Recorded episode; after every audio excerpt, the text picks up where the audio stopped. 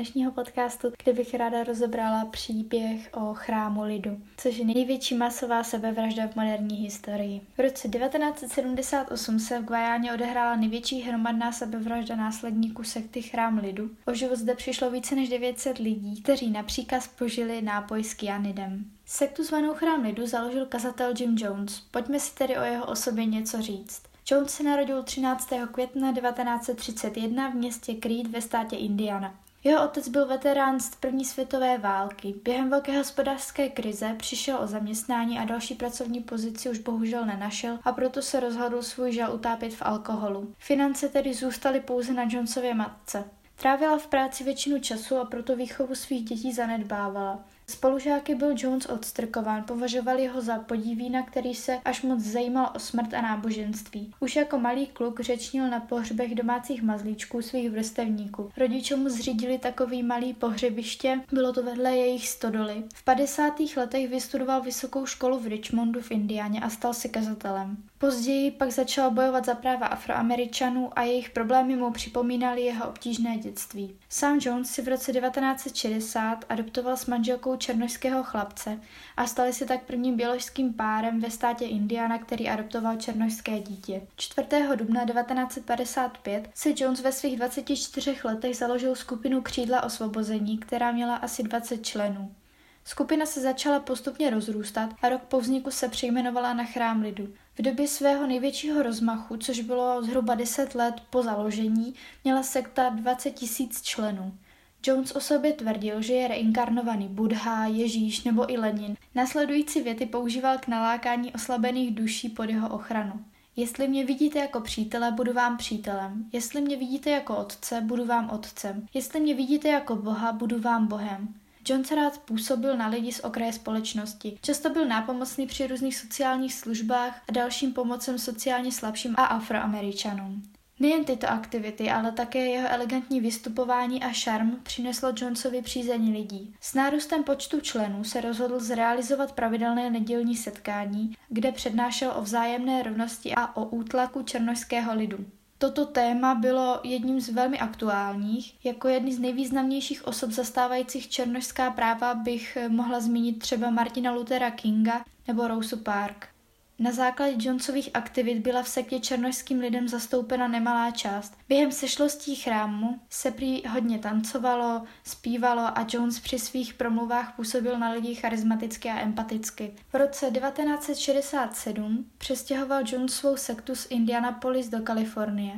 Jones vybral ty nejoddanější stoupence sekty a přestěhoval se s nimi do Red Valley, kde zakoupil rozlehlý pozemek. Členové spolu žili ve skromné, téměř soběstačné komunitě na venkově.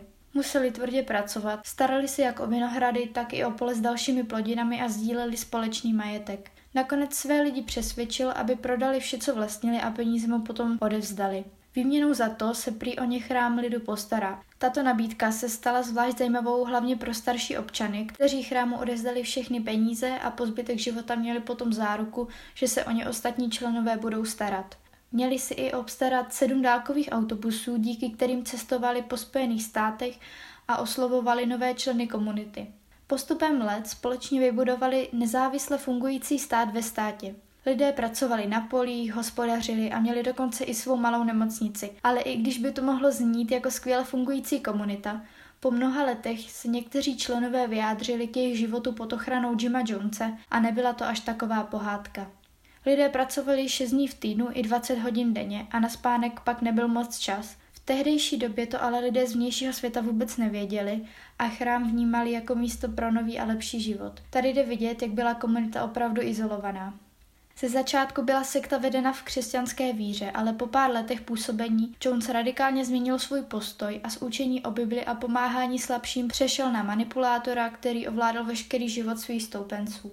Roku 1971 Jones přestěhoval svou sektu do San Franciska, kde navázal kontakty s politiky. Ti si byli vědomi velké masy, která poslouchá Jonese na slovo a využívali je hlavně při hlasování. Tisíce stoupenců hlasovalo ve prospěch kandidáta, kterého jim Jones vybral. Jejich spolupráce ovlivnila i volby starosty města San Francisca, kdy tisíce hlasů padlo pro George Moscona a ten následně jmenoval Jonese jako předsedu městské bytové zprávy. Díky těmto zásadním krokům se začalo o Jimovi hodně mluvit a začalo se o něj zajímat čím dál tím víc médií. Jeden z novinářů o něm dokonce sepsal osmidílnou reportáž. Psalo se tam o praktikách v sektě a tím vyvolal protesty stoupenců proti pomluvám jejich víry. Noviny proto vydali pouze čtyři části této reportáže. S narůstajícím zájmem veřejnosti začal být Jones hodně paranoidní. Měl strach z dalších útoků a proto se rozhodl přesunout svou sektu do Guajány. S přípravami začal již v roce 1974, kdy zakoupil několik pozemků uprostřed džungle a poslal na místo několik desítek svých lidí, kteří po dobu dvou měsíců připravovali pozemek na příjezd jednoho tisíce stoupenců chrámu lidu. Vystavěli zde malé město, ráj na zemi jménem Jonestown. Život obyvatel v Jonestownu se skládal převážně z tvrdé zemědělské práce, modliteb a častého Jonesova kázání, které pouštěl do rozhlasu rozmístěného po celém pozemku. Ve svých hlasových záznamech popisoval i nelidské podmínky, které měly panovat v USA. Rozváděl také myšlenky na sebevraždu a neustále připomínal obyvatelům, aby zůstali kontakty s jejich rodinami v USA zpřetrhány. Mezitím začaly v USA vyplouvat na povrch podivné praktiky sekty díky otevřenosti bývalých členů. Nejenže upozorňovali na brutálnost trestů, sexuálního obtěžování a vraždy, informovali veřejnost i o plánování hromadné sebevraždy. Tyto výroky byly však tak moc šílené a brutální, že jim okolí raději ani nechtělo uvěřit. Nakonec chrám lidu upoutal pozornost senátora Lea Ryana, který se společně s novináři rozhodl Johnstown navštívit a zhodnotit situaci. Stalo se tak i po zveřejnění výpovědi Debory Blakeové, bývalé člence sekty, které se podařilo v květnu roku 1978 z Johnstownu uprchnout. Potvrdila, že mnoho obyvatel města by se chtělo vrátit zpátky do USA, protože jim jde v Johnstownu o život. Ryan se svým týmem teda dorazili do města 17. listopadu téhož roku. Místo je ze začátku opravdu uchvátilo a jejich první dojmy byly dobré. Obdivovali, jak mohl Jones vytvořit samostatně fungující komunitu uprostřed džungle a lidé vypadali opravdu spokojeně. Obyvatelé města uspořádali uvítací ceremoniál. Během večera se podařilo dvěma členům předat novinářům tajný vzkaz, ve kterém stálo Pomozte nám utéct. To Ryana opravdu znepokojilo a informoval o tom samotného Jonese. Ten ho odbil s větou, prostě nás nechte být, odejděte, nikomu tady neubližujeme. Následující den se k lidem z církve, co chtějí odejít, přidali další. Dokonce začali o svých problémech mluvit otevřeně i s novináři. Asi 20 členů sekty chtělo odletět spolu s Ryanem do USA a propukly nepokoje mezi členy. Jonestown se ukázal v pravém světle a Ryan prohlásil, že to ještě bude dál řešit. Jones obavy, že nastanou problémy, podal rozkaz své ozbrojené stráži a ta zastřelila jak Ryana, tak tři novináře a jednoho člena sekty. Jako jediný přežil zvukař Steven Sang, který byl postřelen do ruky a nahrál průběh celé katastrofy. Jones si moc dobře uvědomoval, že je tohle konec. Svolal všechny své stoupence a začal svou poslední řeč, během které nařizuje obyvatelům Jonestownu vypít nápoj s příměsí kyanidu. Podle něj jde o akt evoluční sebevraždy proti nehumánnímu světu. Potom, co USA zjistí, že zastřelili kongresmena, určitě budou mučit jejich děti a nikdy jim neodpustí a to přece nesmí dopustit. Pokud už v jejich městě nemůžou žít, raději tedy musí zemřít v míru. Jako první se měli napít děti, po nich jejich rodiče. Část z nich to opravdu udělala, ale po ohledání místa činů byly asi u 70% lidí objeveny v pichy po jehlách a zhruba 150 lidí bylo zastřeleno. Až poté, co byli všichni obyvatelé mrtví, se samotný Jones zastřelil do hlavy. Na místě bylo objeveno 918 mrtvých, z toho asi třetina dětí. Asi 80 lidí se stihlo zachránit a uteklo do okolní džungle. Místo činu bylo objeveno až po několika dnech. Vyšetřovatelé také objevili jeden dopis na rozloučenou. V něm stálo Pozbírejte všechny nahrávky, všechny dokumenty, celou naši historii. Historii tohoto hnutí jeho činů. Musí být připomínány pořád dokola. Nepřáli jsme si takový konec. Chtěli jsme žít, prosperovat, přinést trochu světla do tohoto světa, který by umřel pro trochu lásky. Tragédie v Johnstown ovlivnila následný policejní zásah v roce 1993 ve Vako, kde se policie obávala podobného konce. Pozůstalí nesouhlasí s termínem hromadná sebevražda.